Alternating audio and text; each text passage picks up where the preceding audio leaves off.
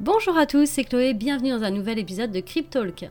Alors je sais que vous appréciez particulièrement les podcasts qui présentent des projets crypto, du coup aujourd'hui je vais vous parler de Solana et de son écosystème. Allez, installez-vous confortablement, c'est parti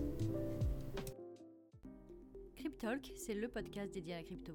Alors chaque vendredi, où que vous soyez, embarquez-nous avec vous. Solana a été fondé par Anatoly Yakovenko, un ancien ingénieur de chez Qualcomm. Les premières ébauches du projet Solana sont apparues en 2017. À l'époque, Anatoly publia un papier sur une nouvelle méthode de redatage entre plusieurs ordinateurs qui ne se font pas confiance. Plus tard, il adopta sa solution avec Greg Fitzgerald, un ancien collègue de chez Qualcomm, sur un système distribué et publia le livre blanc de Solana en février 2018. Alors pour la petite anecdote, le projet originel ne s'appelait pas Solana, mais Loom Protocol. Mais étant donné qu'il y a beaucoup de personnes qui confondaient régulièrement le projet d'Anatoly avec Loom Network, un autre projet sur Ethereum, Loom Protocol est donc devenu Solana. Le nom Solana d'ailleurs il est tiré d'une petite ville côtière de Californie qui s'appelle Solana Beach. Et c'est un endroit où Anatoly et ses collègues avaient pour habitude de faire du surf quand ils travaillaient chez Qualcomm. Voilà pour la petite anecdote storytelling. Mais alors qu'est-ce qu'est Solana? Eh bien, Solana, c'est une plateforme de développement et d'utilisation de contrats intelligents qui ne repose pas sur des tiers de confiance.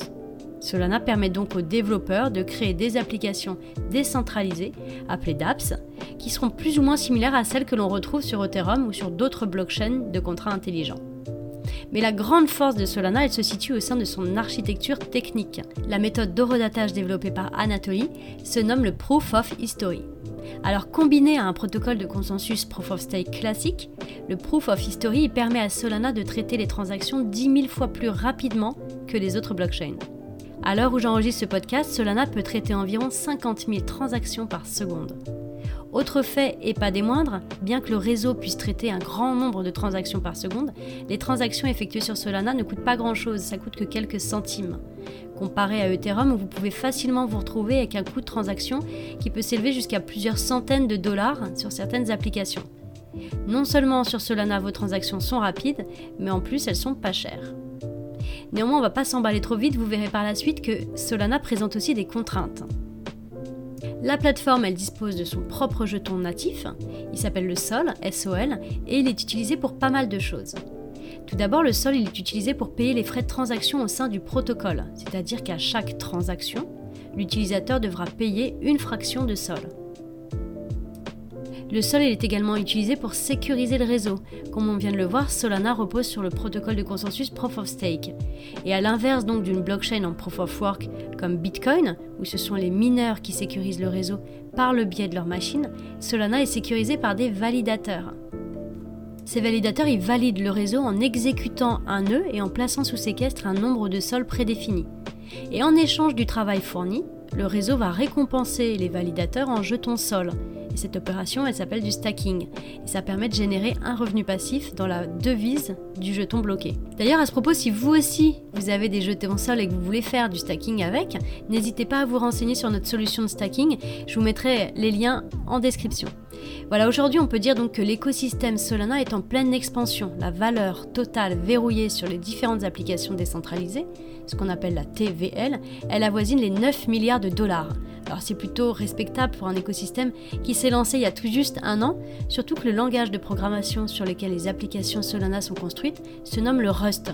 C'est pas le langage Solidity, hein, le langage utilisé sur l'environnement Ethereum compatible.